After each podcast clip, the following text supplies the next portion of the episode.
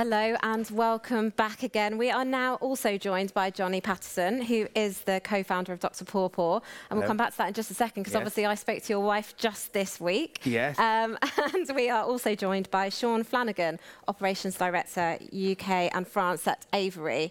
So uh, just in a couple of sentences, each of you, Johnny, for anyone who doesn't know, and I think most people do, because I've been talking about your lip balm Yes. uh, this morning, because I ha- did have some on. I've Okay. been talking too much, so it might have come off. uh, but yeah, for anybody who doesn't know, it's balms and other moisturising products, right? Yeah, uh, does, does everyone know Dr. Pawpaw? Anyone heard of us? Just want to see a quick show of hands. Of course. We've got a few here. That's good. That's good. It's always a good sign just to see how good our PR is working. um, yeah, so we're Dr. Pawpaw. Uh, it's a multitasking beauty brand. Uh, cr- it first started out with balms, and we've gone into hand creams, hair care, shampoos, and conditioner conditioners, but all made here in the UK. Uh, and always trying to give back, so giving a percentage of our sales to charities. So you're feeling good while doing good. Amazing. And in Yeah. fact, they will be featured in the How I Made It slot that we've all been talking about uh, earlier in the Sunday Times on Sunday. And that's just some freaky coincidence. We didn't plan that, even though I know it looks that way. It but looks we really, organised. we really, really didn't. Um, Sean, tell us a bit about your business, because as much as I love lip balms, I also love what you guys do. Um, yeah, I, I, I guess we call ourselves internally material technologists, but uh, but for the for the sake of everybody in the normal world, we, we, we sell sticky labels uh, of one description or another. Uh, uh, and our uh, original um, foundation business was built around office supplies and filing, which has been a challenge. Right?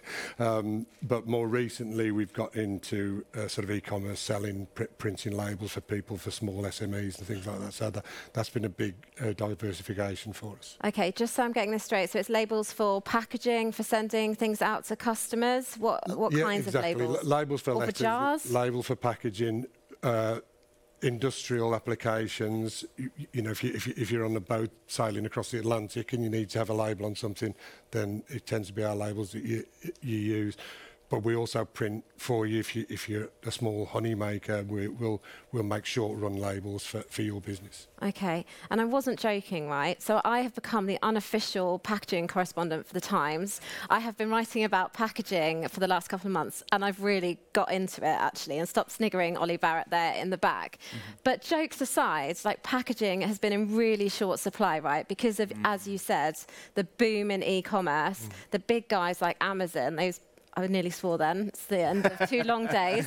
Those buggers stealing all the boxes, right? So, how is it for you guys? Is it a bit? Is it a bit nuts at the It- moment? It's, it's, it is absolutely nuts, yeah. We, uh, we, uh, suppliers are coming in with double gi- digit demands for increases all the time. And, and, uh, and, and uh, our head of purchasing is almost on the phone or on, on, on calls to, to suppliers almost daily, fi- fi- sword fighting to try and reduce um, uh, the impact. So it's, it, it's hard. yeah, for sure. So just, you know, if anybody has missed the news, hasn't been reading the Times, uh, we're talking here obviously about the cost of raw materials going through the roof, right? So that's around cardboard.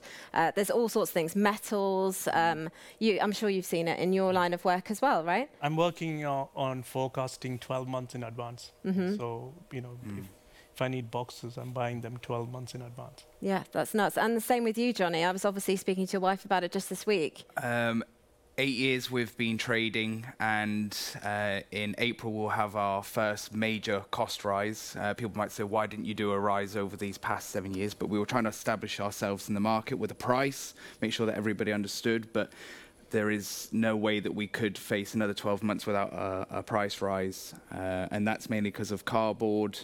Um, ingredients, all sorts of, of issues that we've faced. So mm-hmm. yeah, it's it's been imperative that we we do it.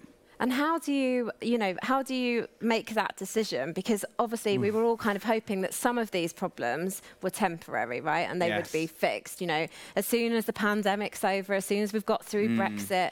But it just seems like there's one hurdle after another. So how do you make that decision? I, I I wanted to do it last year, uh, but I felt that in the current climate, I just wanted to play it safe, not cause too much problems with the customers that we already had. I just wanted just to make sure that we kept our customers and they continued to buy, and we carried on doing the volume that we do. We are a, an FMCG business, so it's all about turn of, of goods. So um, as soon as it felt comfortable to do so, we've, we've, we've done it. And we've actually got a lot of support from our customers. Uh, I feel that we've, we've done it fairly. We've chosen a price that's right. And, you know, we're going to try and not increase again too quickly. Uh, but it, it, feels right. It's the right time. Mm-hmm, mm-hmm. So, um, why don't you tell us a bit about your exporting journey? Where was your first market outside of the UK with Dr. Pawpaw, and did it happen by accident or design? It happened by accident because I met a lady on uh, a train who was from the Department for International Trade. And uh, anybody who's a big fan of The Secret and the power of positivity and bringing things into your life, uh, I was on a, a, train coming back from Manchester, and there was a lady across from me who was using a competitor lip balm. I won't say uh, what it was or who it was. Uh, I said, You don't want to be using that. um, and pulled out one of my balms and said, Please try this. And she said, Oh, this is incredible. She said, Where do you make this? And I said, It's all made here in the United Kingdom. And at the time, uh, this was 2014, uh, the Gov were really trying to get British brands to do more exporting. They, were, they felt that many British brands were just nervous of exporting. So obviously, I, I met the DIT, and they gave me my first grant to go to Bologna. Uh, which is a big beauty show that happens every March in Bologna. Hasn't been happening for a couple of years. Uh, but uh, we went to the show. I didn't know anything. I didn't know what I was doing. But I managed to pick up six or seven new countries very quickly, uh, places like Poland, uh, Israel, and yeah, that's where our international uh, business uh, started. And you know, some people will say to to to us, me and Pauline, you know, how did you have so much conviction or confidence to do it? But I don't think it felt like that. We just did it because if I'm being honest, that's where the orders came from. so we, it was funding our business at the time, and, and we went for it. But uh, that's where it all started from, just that moment on a train. Mm-hmm. That's amazing. I yeah. love those kind of serendipitous moments, yes. right? They're, yep. they're everything. But also grasping that opportunity, right? Telling her she's using the wrong lip balm. We wouldn't all have the gumption well, to do that. Well, yeah, I'm a bit cheeky. uh, and I think you, you, you have to be. And, you know, when I was at Bologna, you know, I, I heard that there was a Primark buyer going beside, and I thought, shall I chase her? as she was walking away. And I did. I just chased her down and, and grabbed her and brought her back to the stand and had a long chat. And the next minute we were in Primark. So I think it is all about those moments and grabbing that opportunity. Mm-hmm. You really do have to because somebody else will. Yeah. And what about trade shows? So when I was speaking to your wife, she was saying that you picked up UK distributors at overseas trade shows as well, which I think is really interesting. Sainsbury's, in fact. So 2018 uh, in Bologna, again, we, we managed to pick up Sainsbury's, which obviously you all know Sainsbury's, which was incredible. Uh, yeah, we've picked up, uh, I think it was House of Fraser back then, many, many British retailers, which is, is odd that we have to travel six, six 700 miles to meet British retailers. Uh, but I have to say, I mean, if you are trying to expand your business, attending trade shows, the right ones, and trying to do some of these speed dating events where you get to spend 20 minutes in a room with a with a buyer, which sounds wrong, uh, but uh, that's how we built, you know, our 10,000 doors in America, where we got to meet some great retailers. Uh, you have to take these opportunities. Mm-hmm. They look quite expensive, and they are expensive actually, but well worthwhile if okay. you execute it well. I think there's some good tips there. And what about and what about you, Sean? Have you been to many trade shows? What's been your experience, and what's the kind of exporting journey that you've been on? Um, we've not been to so many trade shows lately. Yeah. There's there's our big in, industry ones like Labelexpo and and and uh, uh, the Boss uh, the Boss industry um, trade shows, but um, generally the, the the the export has been interesting for us because we launched new products in the last few years in the e-commerce area, and, it's been all about trying to build competence in where we're the strongest. So in the UK, we launched and we served the rest of Europe uh, uh, as best we could. But as that journey's gone along, we've started to build expertise in France, in the Benelux countries, in Germany, and then that's been followed by um, a little bit of manufacturing uh, uh, uh, to just become more competent in each region, but fairly slowly and, and, and, and with some patience. Mm-hmm. So, what's your biggest export market? France. Yeah, France. yeah, yeah, and, and still is by yeah. It's um, it, And is that because you oversee it, right? but it, it, it's thirty percent of, of what we do now. Yeah, so it's it uh, that France has been strong for us. Yeah. So let's talk about Brexit then. We can't escape it on this panel, right? Um, so what's the impact been for you? And I think there's some really interesting stuff. Again, label packaging geek over here. Um, but in the labelling of things, because of us leaving the EU, that's had implications, hasn't it? Yeah, yeah. Uh, uh, mostly about labelling in its most general form, about uh, administrative documentation. We UK business is, is, is amazingly adaptable, and we worked really hard to prepare for it. Yeah. Some things like VAT, the government didn't help us much with at the time beforehand, but we we got there. But what you got to remember is the businesses in the European zone, which now is, they didn't do that. You know, so you you had to work really closely and help help your partners. Um, but the, the first couple of months were, were pretty tough. You know, working out all the uh, uh, custom declarations and things like that. That took us a while, but it but it wasn't as bad as we feared, and it's still. It's still relatively easy to do business. You just lose a bit of lead time, and and, and you have to sup- do more labelling, more more uh, more documentation. But speed is everything, right? When you're talking about dealing with those e-commerce clients, we were talking yesterday about speed. You just, you know, uh, it, it matters so much. We want everything on mm. demand. We want everything more quickly. So if your labels get stuck at a port for three weeks, I mean, that's just not great news, is it? No, and, and, and, and honestly, that didn't happen so much. You know, the, you know we, we'd, we'd prepared pretty well. So, so, and, and we, we've got a hub and spoke model where we, we ship pa- uh, on pallet freight and then, and then spoke out through one of the, uh, the freight companies in the region, whether it's France or the Netherlands. So, so, so that helps. But it's, if you get your customs declara- declarations right, then, then it, it, it became better very quickly. But the first January and February were, were pretty tough going. Yeah, I want to hear your reflections in a second, Jacob. But I would like to hear yours first. So on Brexit, what were the implications for you guys? Did you do you um, deal directly with customers via e-commerce in uh, Europe, or is it all through retailers? It was through, well, it's through distributors and uh, retailers, but I think the biggest impact, and I think what was being discussed there, is time.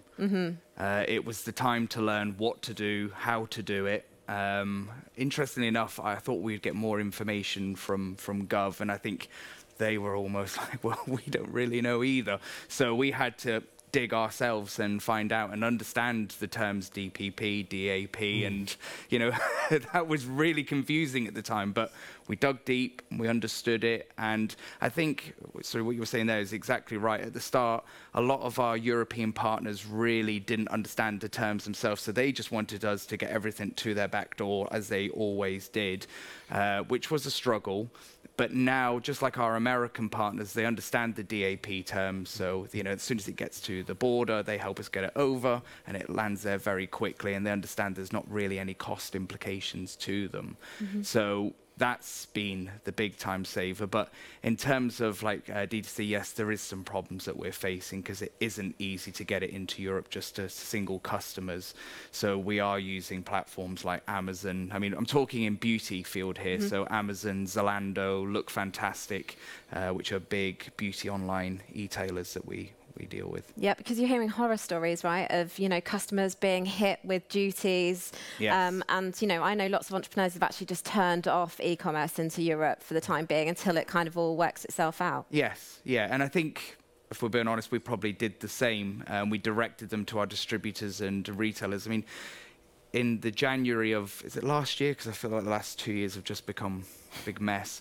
Uh, we were launching into uh, Rossmann. It's the biggest. Uh, sorry, Rossmann in Poland. It's 1,500 doors, and we had no support from anybody.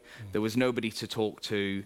Uh, the retailer, of course, don't really want to hear your problems. They just get it to us. And it was a time delivery. And if anybody knows about time deliveries, it means, you know, it has to be on a Tuesday and it has to be there at two o'clock. And if it doesn't get there, goodbye. And then we have to move maybe 18 pallets of stock into a holding area, which costs uh, a lot of money. So we had no real support from anybody. Um, luckily, I, I have some partners across Europe who um, would allow me to use some of their uh, EORI numbers, etc. So we managed to get the stock in. Uh, but as time went on throughout the years, as I said earlier, it, it worked itself out. People understood the term DAP, and now stock is flowing freely into Europe. For anyone who doesn't understand the term DAP, can you shed some light? It just means so DDP is where a retailer wants you to get it to their back door. You pay the customs or duties to get it there, whereas DAP, you'll use their uh, import duty, their EORI number, and it gets over the border with their support. Uh, in simple terms, Okay, uh, simple, I think we're all cool with simple terms. Yeah. Yeah. uh, so uh, it's can be quite interesting what you were saying about government, though, because I think that was there was generally a feeling that government they had put out this message, spent loads of money on advertising uh, through national newspapers that won't be mentioned, but about being prepared, right? You know, it's all about being prepared, but ga- gave absolutely zero detail on how you could do that. didn't they give us this advice on the 24th of December? was that when we got told that we were leaving Something. and there was like a deal that. struck? Yeah, yeah, yeah. So, you know, before Christmas Day, it, there, there was no support there. I mean, uh, and at the end of the day, it was going to go that way. So we just had to be prepared as possible. And like you, like you said, I, I think we got as prepared as we could. You know, we made sure that all our packaging was correct. You know, we made sure all our paperwork was correct. We made sure all our partners knew uh, all the information that they needed to know, and we were ready. Mm-hmm. I think it was just some of our retailers weren't perhaps as ready as we were, which is understandable. Absolutely. Uh, Jacob, you mentioned earlier about the Made in Britain brand, right? And how it's always carried so much weight around the world. Um, I posit to you that the Made in Britain brand has been damaged by Brexit just because some people think that now we're a bit of a faff to deal with. What would you say to that? I- I'll give you an example as well, because uh, we sell bulk. We ferment coconut vinegar in Guildford. We're the only people that do that. What do you need that for? What, Uh, we we sell it as uh, like an apple cider vinegar, right? uh, and people use it in recipes. Okay. So uh, a customer in Poland uh, bought it during that transition phase, and then uh, whoever the poor lady was dealing with the documents, uh, it was organic certified as well. So you need other bits of paper, uh, because we're now treated as a third country. So if you don't produce organic food here, you can't export it. I mean, you can't. Period. So uh, sh I remember her calling me, and she was in tears and she said, uh, "If this doesn't get here, I'm going to quit." And I tried to say, like, why would you quit over, you know, an order? She said, "I put in a lot of effort. I'm not doing this again." It was that painful. So, well, my Dutch customer talks about Brexit in terms of uh, Johnson. So she doesn't think it's made in Britain that got damaged. She says Johnson said this. So uh, I'm quite satisfied with this. I, I'm, I'm not a political person, but I prefer the Made in Britain brand is preserved. So, uh, so uh, different perspectives. You know, like we sent a parcel out as a sample to Netherlands last week. We got charged 11 pence in duty and four pounds for administration. So Wow, it's punchy, th- that's just one. That's just one item. You know. So that means costs have to rise, though, right, to, to, to cover that. At the moment, we are not increasing prices. We're hoping that uh, something's going to happen because it can't, you know, we're posturing, we're negotiating with each other. Hopefully, the war has brought us back together and we will find a negotiating table and we'll resolve these issues. Hmm And so, what about the power of Brexit to make us think beyond Europe? We hear a lot about, you know, when we're, we we have to be optimists, guys, right? Um, so it's not all about the negatives of Brexit. It's also about kind of, you know, expanding the horizon. We talked about this a little bit yesterday. Yeah. So. I, I can see you want to jump in here. Has it made you think beyond beyond the immediately obvious territories? Yeah, I, I think there was a lot of reasons why Britain left, you know, the EU. It was because I think people. I mean, I, I still feel people just wanted to change. I think that's what happened, and I think if we'd have been voting today, we wouldn't vote to leave. But I don't want to get into politics. Uh, but uh, yes, we have to look beyond the horizon now. That was the reason why we left, and so we're looking at new markets. Although I mean, I think the the Earth hasn't changed, uh, but places like Australia, India, China, you know, uh, America, we are looking to do more business with them. You know, Johnson, as we talk about, is out there doing trade deals for us. Well, he was until COVID and all sorts of things hit. Uh, but yeah, I think you know we as a business have always been trying to look beyond Europe. Uh, we we tend to look at populations. Uh, and countries. I know that's quite uh, lazy, but if I look at somewhere like America and I'm thinking it's 450 million consumers, you know, we'd like a piece of that. So it makes sense to us. Um, so yeah, we tend to look beyond as well as Europe. And you mentioned Australia there, and I find that really interesting because, of course, Paw Paw, you know, Yes. Paw Paw products all basically originated in Australia, right? Correct. And the story, of course, which we will tell in the paper this week, Yes, is that get a copy. is that you guys is that you guys uh, couldn't you wanted to, to bring the products here right and you Yes. were you considered being a distributor in the Yes. UK they all said no so you were like sod it we'll do it ourselves, ourselves. which I absolutely love Yeah. um, so yeah can you sell them it's like selling tea to China isn't it Ice to Eskimos. Yeah and actually we sell a lot of tea to China in this country We- so yeah, you know it's not a great true. example but yeah please do expand on that What, selling to, to Australia? selling to Australia is there appetite there for Yeah, it Not really yet. Oh. I mean, we have tried really hard. I think the thing is, when it's a commodity in, in Australia, it's a low price item uh, and it's quite a basic item. Uh, I don't want to get into too much into comparing to competitors, but we've gone 100% natural. We have many other uses. We donate to charities. Our packaging is PCR plastic recyclable. The cardboard is, you know, recyclable, water soluble ink. So there's a cost involved in that, and so selling back to Australia is a challenge, but we will do it. Okay. We I belie- will do it. I believe, Believe. you. Um, uh, Sean, how about you? Have there been any markets that haven't worked? So you said that France is obviously your, your biggest market. Or is there such a thing as having a market that's so weak, do you know what, it's just not actually worth the effort? And, and I, I think Johnny just mentioned about population being a quite a basic estimate, but it's not a bad one. Uh, and, uh, and, and, and Simple. I, yeah, and, and, and, I- and I think that's true. But, uh, but the the markets within Europe are still our biggest trading partners. And although we've had the, all the administration we talked about earlier uh, and the emotion around it, if you look at the, the, the, the Europe is the same size as the US, and, and you, you mentioned Australia. It's not it's not a big population. Uh, so at the moment, whatever deals come in the future um, might really allow us to, to, to expand further. But I think right now we still focus on on, on Europe uh, and, uh, as, as our biggest trading partner, and, and it and it works for us. We've we focused on. We focused on what we can do well, and, and we're, we're still a net importer, so there's trucks going back to France every day empty. So you can take advantage of that in freight. Um, so so it, it, it, it seems like everybody wanted to have a bite of the rest of the world right now, but I think there's a bit of wait and see there as well. hmm And how about you, Jacob? Have there been any markets that you've kind of gone into and then you've had to pull out again? Uh, ha- ha- has it always been a success? You said you're in 30 countries, which is very impressive. Um, and are some of those a really small slice of the pie? And are they still worthwhile if so? Um, actually, I was selling to Ukraine. Uh, Oh, yes, you did mention that, Yeah. yeah. And uh, during lockdown, uh, I started exporting to Iraq. Uh, I am in discussions with some uh, large US uh, players. Uh, there was, we had done a market entry in Bulgaria. We're very successful in Romania, but in Bulgaria somehow it doesn't work, and uh, just don't know why. but you know, it was the right partner. It was everything was done, but it just didn't work. Uh, you just have to try again. Mm. But you know, sometimes it, it just doesn't align. hmm And how about how you market yourself in different countries? And obviously, Alison couldn't join us today, but one of the things she talks about is how some things just don't translate very well, how you need to adapt your marketing. Is this something you've experienced, or is that kind of handled by your distributors in the various different markets?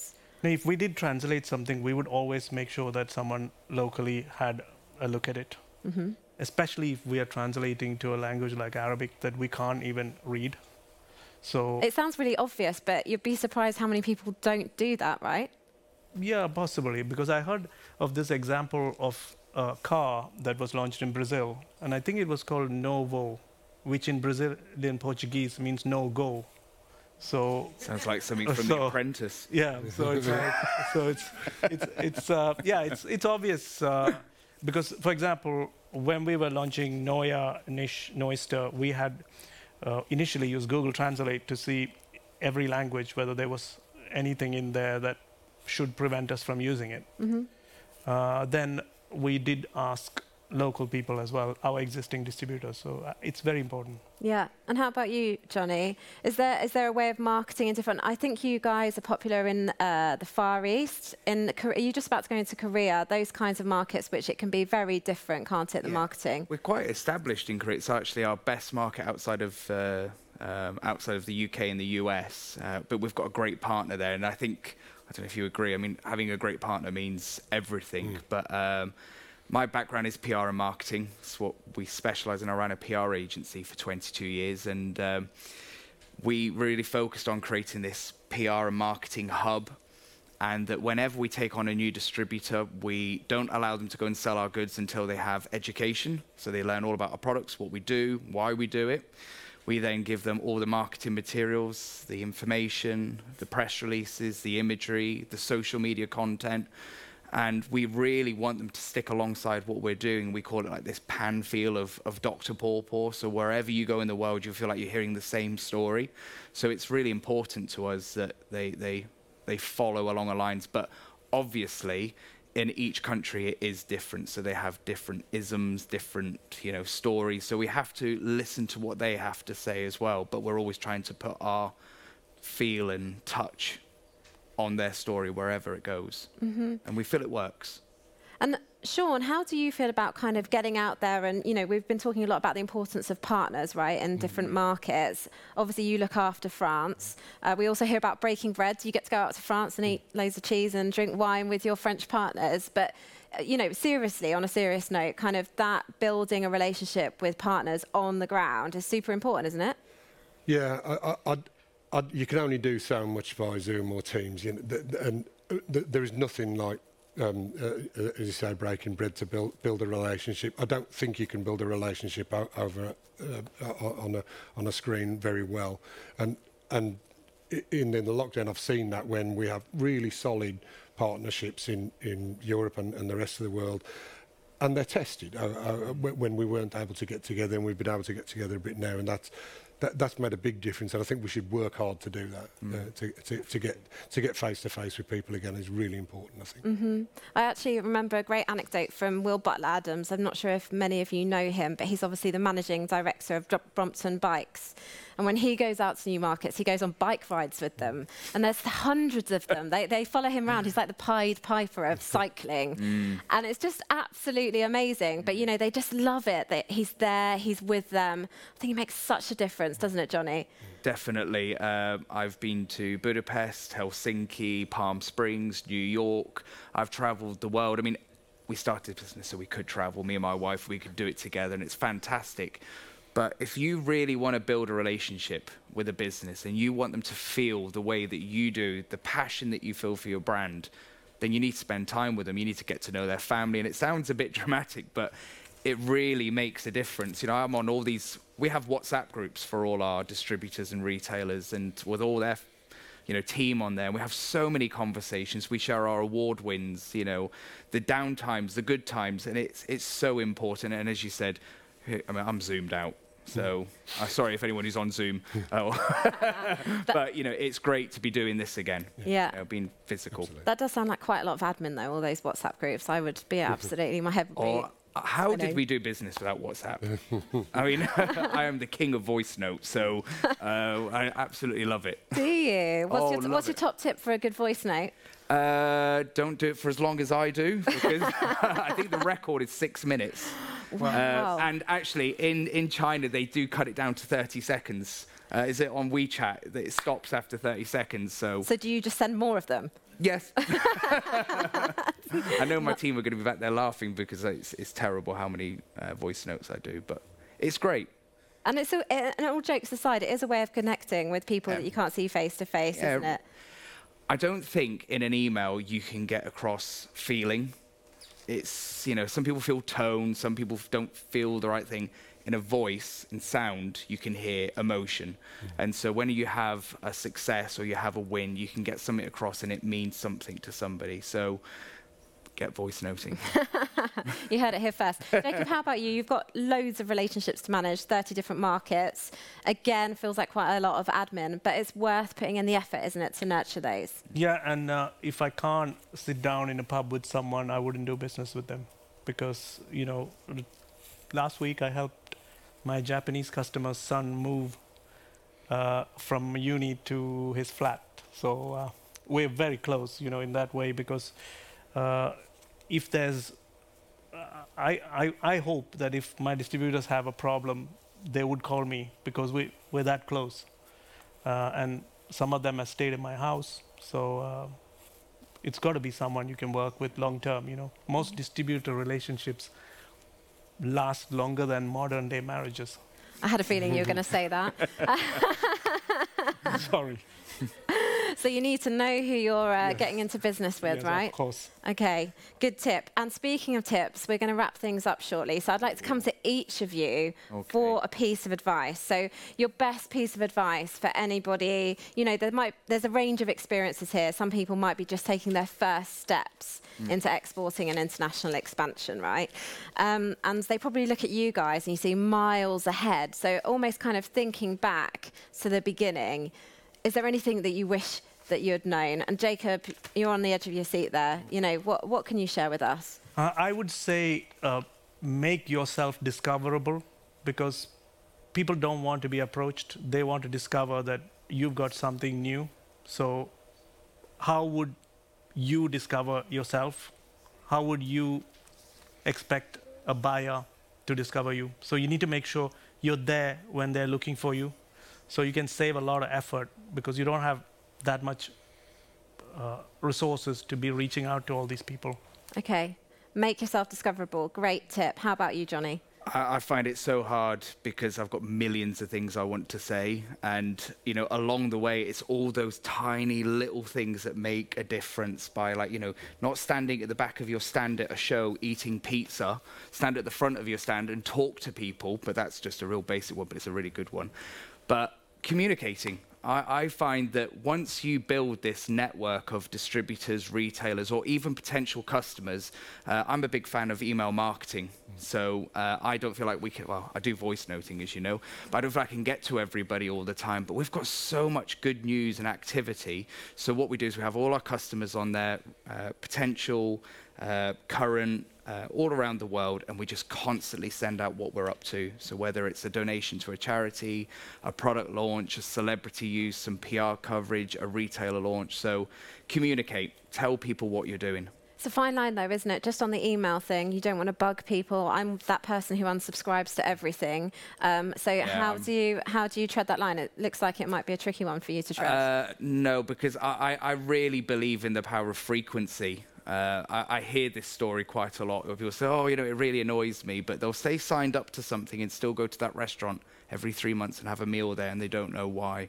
It's because you keep getting that email of reminder. But I mean, obviously, it's, it's different for everybody. But I mean, perhaps email, maybe not email, you know, whether it's a voice note, whether it's sending out some sort of brand book or just tell people what you're up to because you know, a no today is a yes tomorrow with retailers and some distributors. We've been talking a lot about TikTok the last few days. Are you on TikTok? I'm not personally, but I our think he'd be really good on TikTok, wouldn't he? He'd Do be you great. think? Yeah. My daughter's very good at it. and last but not least, Sean, please, pearls of wisdom. I, I, I think it's it, it, it's a truism to say you can only really control what you're in control of, and so if you can if you can insource those things, do so. But but if you're going to have third-party relationships, make sure those people have got the same values you've got, because if you if you haven't, then then you'll be in trouble at some point.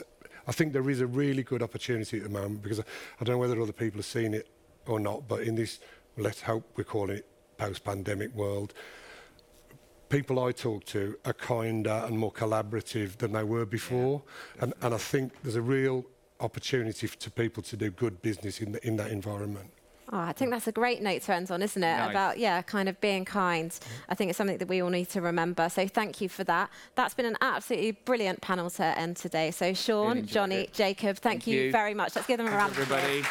Thank you. Thank you. Thank you. Wow, and that's it. That's our last panel of the day. Uh, I think there was lots of kind of practical tips, lots of inspiration that we can take away. For those of you here with us in Kensington, of course, there is a VIP drinks reception. We hope you'll stick around and uh, share a glass or two with us. And in the meantime, listening intently backstage is Ollie. And I know this is one of his pet subjects, isn't it, Ollie?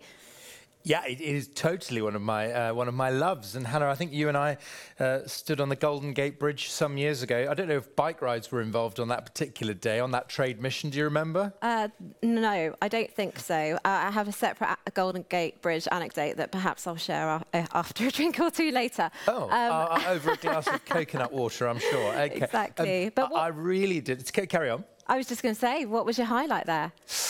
Well, I think I mean lots actually. I mean, look at look at Johnny from. Pawpaw pointing at himself. Yeah.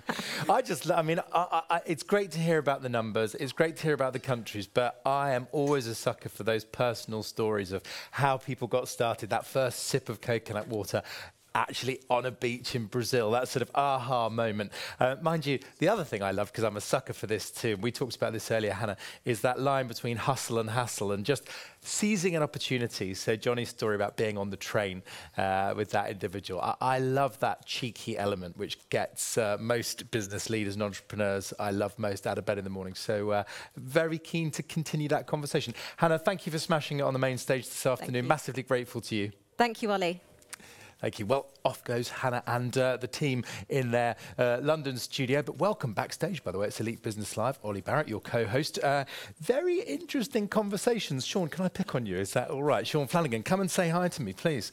Uh, very nice to see you, Sean, Ollie. Uh, so, Avery, if you've caught the main session, then you'll know. But Avery, so this is printing, it's labels, it's physical products. Uh, yeah, yeah, it's anything sticky that you want to put some information on, that, that's what we do.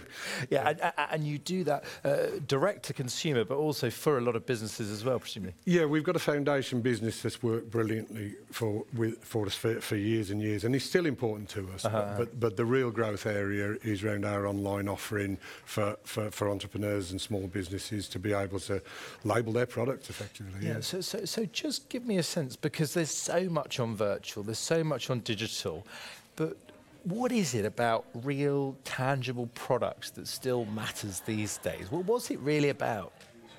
Well, we, we still we still have to get products into customers' hands. So no matter how we do it, whether that's whether that's through distributors, whether whether it's um, whether through retail offerings, people still have to use a product. And you, and when people get a product, they want to be able to have that tactile haptic experience. Yeah. Um, uh, and, and, that's what we try to focus on um, to, to, get the best products we can and the best labelling or packaging we can. Yeah, and I like that word experience because it is about how it makes people feel. Yeah. It's not, it's not just the practicalities, it's Absolutely. more than that. Absolutely. Yeah. So, so I've got some questions coming in. I'm going to put one to you, actually, Sean, if that's all right. So, um, I'm a small business with a, by the way, do send in your questions. Thank you. I'm a small business with a thriving customer base in the EU. I'm afraid of duties and taxes. Is it possible to test out a market before launching? Launching a full-scale expansion abroad. What do you say to that person? it, is, um, as we talked a bit earlier, administration is important and, and, and entrepreneurs and small business owners are not naturally administrators. So I think it's really important that we care about that and if you're not good at it yourself get somebody to help you with it but but then decide whether you whether your product you how much of those costs you can absorb, like we talked about, um, duty paid, you know, so you, you, you're trying to absorb as much as you can so yeah. the customer feels no pain, um, or, or, or duty at place where there's a sort of partial arrangement. So work out those things, I think that is the key to starting a your arrangement, but use your own expertise and then find a partner wherever you're trying to grow yeah. to. Good advice. So, so, final question. We love our brothers and sisters in France across the channel. What do you wish you'd known, because you lead the business and uh, run operations in the UK and France, what do you wish you'd known about doing business in France and, dare I say, with wonderful French people? Um, don't do what all Brits do, is, is be all polite and beat around the bush. French business people are pretty direct and, uh, and and I think nothing of it. And what we think might be a bit rude isn't. It's just having a conversation. So learn to be able to work with slightly different cultures, I think, is really, it's, it's all about what we talked about on stage, yeah. about having good partnerships yeah. and common values. Yeah, and, and, and, did you have to learn that the hard way, or could somebody help you navigate oh, that? yeah, I've, I've, I've yeah, I've tripped over some pretty big uh, humps in the ground. will, sure. will I live on camera get a story on that? No, you, Sean.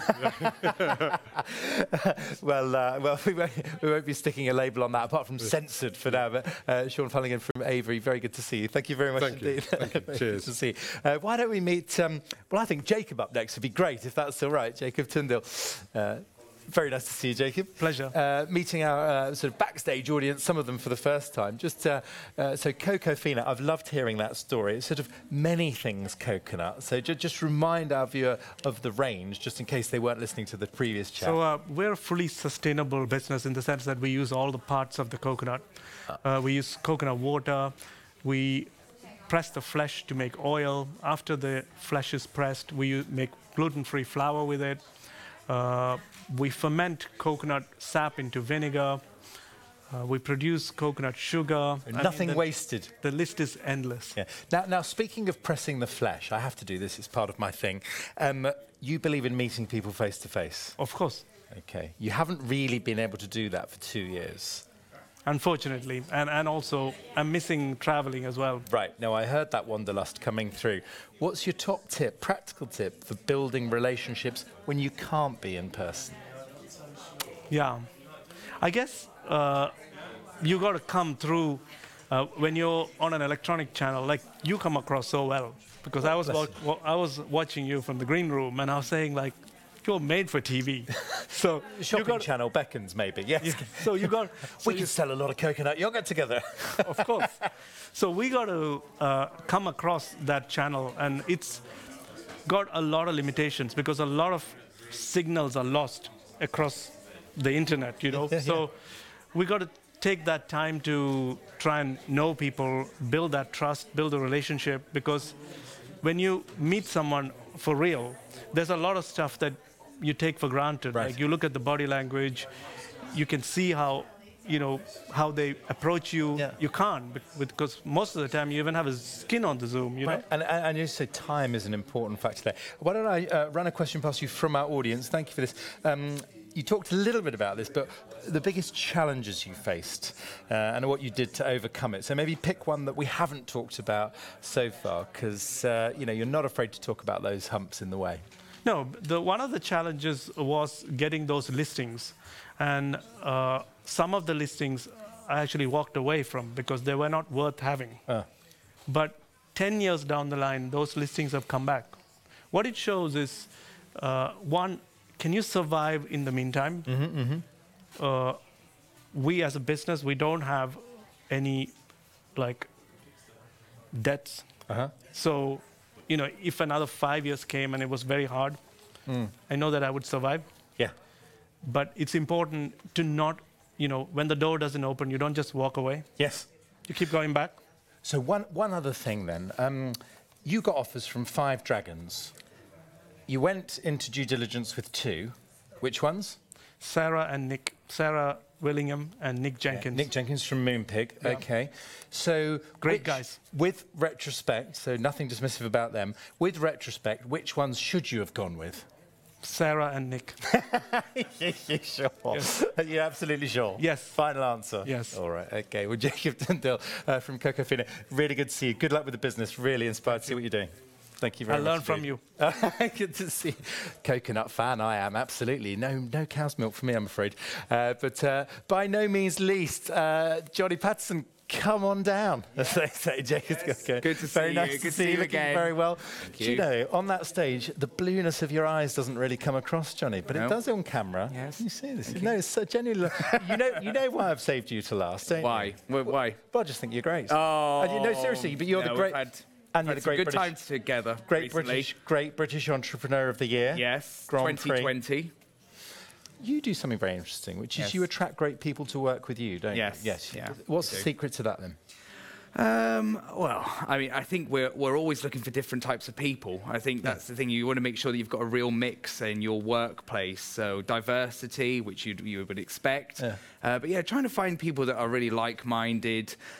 We're I'm a fun person. Mm-hmm. My wife's a fun person, so we want to pull people in that are like-minded. But yeah, just that diversity, I think, is really, really important. And being open-minded in that sense. So, yeah. so, who then? Because you inspire a lot of people. Who are your business heroes then? Who are you looking at going, that's a trail? Oh, well, I mean, I've got lots. Uh, I, I have, I mean, uh, I've always been a big fan. I mean, it's quite boring, but Steve Jobs, but mm-hmm. more recently, Steven Bartlett uh, I've just come back from seeing Diary of a CEO, which was amazing. I didn't. Very honest podcast, isn't it? Well, I didn't really get how this show would work. We're having a huge gospel choir behind him, and him oh no, live you mean? Yeah, yeah, yeah, the live. Yeah, oh yeah, sorry, live. Yeah. It's fantastic. Uh, and I've read his book, Happy Sexy Millionaire, which mm-hmm. again was great. So I mean, he's somebody that I'm really uh, looking up to at the moment. But then there's lots of people in my industry as well, which you know, beauty industry that I'm always looking at and thinking, wow, how do they do that? How so, do so, they keep going? But, uh, and when, in terms of looking at people, how close attention do you pay to competition? Never. Why not? I, I just believe there's enough people in the world for them to buy enough lip balm uh, that, that, we don't really need to own everybody. And uh, I've always felt like that. I think maybe I didn't at the start. So if I'm being honest, probably in the first few years, I was always worried. We actually had a few competitors mm-hmm, who mm-hmm. copied us at the start and mm-hmm. direct uh, competitors. But I knew over time that actually there was plenty, and our businesses continue to grow and grow each year. So I don't worry. I do look at what they're doing. I admire them. I respect them. I will say good things about them. Um, yeah, I don't. I don't worry. No, it's, a, it, it's nothing it, to worry about. No, it's a, exactly. It's a chilled yeah. philosophy. There's plenty for everyone. Abundance. Yes. yes. Yeah. yeah. Um, if you knew it would go well, which market would you enter with two feet tomorrow? Oh, great. Oh, great question. Uh, well, there is a market that we're working really hard on. Go on. uh, China. Okay. Yeah. So we currently do cross-border trading because of testing on animals, and as you probably know, the the legislation is changing where they will not test on animals yeah. anymore.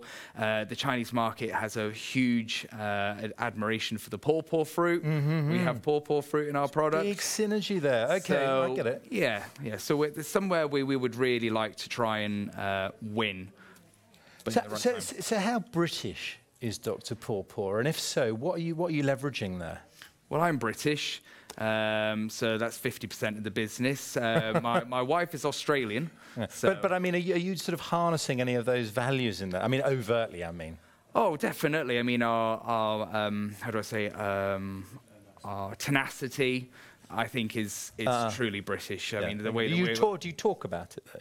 All the time. Yeah. Okay. All, all the time. I mean, that's. I mean, we are a UK export champion. Right. And so, what do you say to someone who's quite sceptical, going, do you know? And, and look, I'll be honest. We are supported by the Department for International yes. Trade, but I want to hear it from you about why that sort of organisation can be helpful.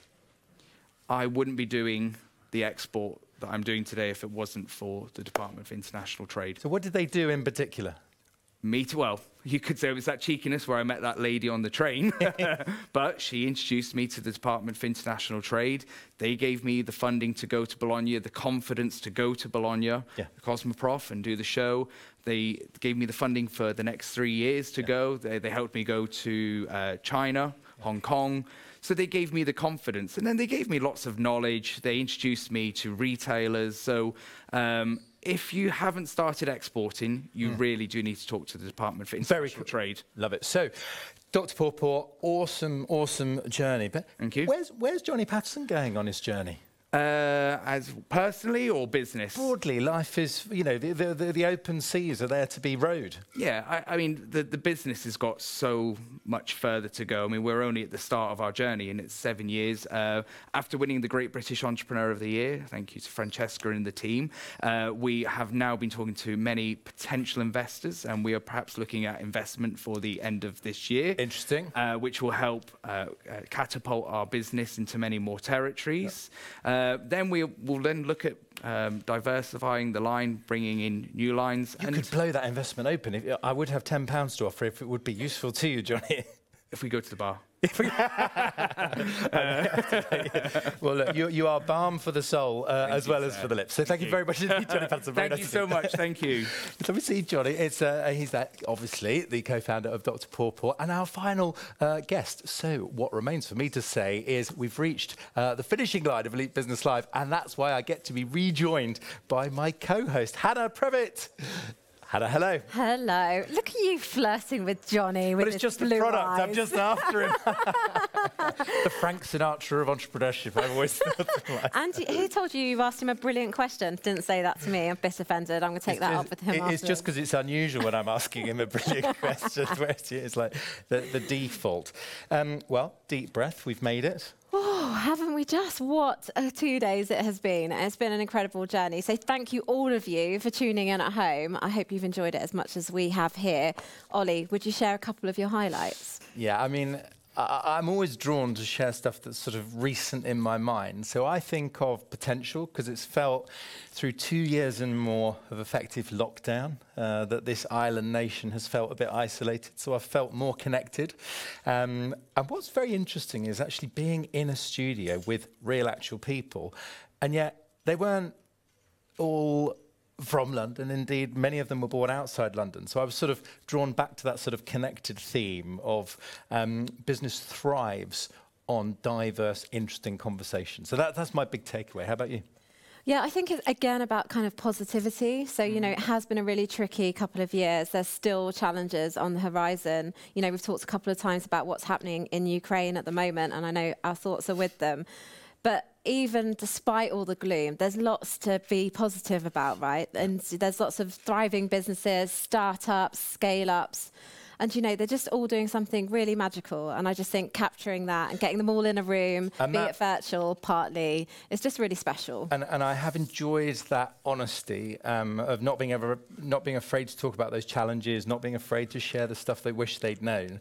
Um, I think it'd be useful just to say a couple of things because we get the sort of easy bit, if I'm allowed to say that, sort of, uh, you know, gadding around as, as the co-host. But behind us, quite literally, uh, have been some amazing supporters. So, so I just want to say, if it wasn't for organisations like the British Business Bank, like Starling, like Vistage, uh, like the Department for International Trade, like Vodafone, uh, we couldn't bring it all together. So I think it's really important to thank them and all of the other partners from Action Coach, uh, Aston Lark, Avery, Connex Hub, Octopus Energy, and Swoop. So, uh, so, so just to say personally, I know everyone involved will channel that thank you to everyone that supported it this year. Absolutely, and all of our technical team who've all been absolutely incredible and kept us honest. Yeah, and, and it, it is a bit like sort of being thrown into the world of sort of television broadcast because this has all been captured. So if you're catching up on it, um, then, um, then, then that's only thanks to an amazing team. So if I may say, uh, kudos and thanks to Jordan Petru, to Scott English, who masterminded the whole thing, because actually it's those brains that work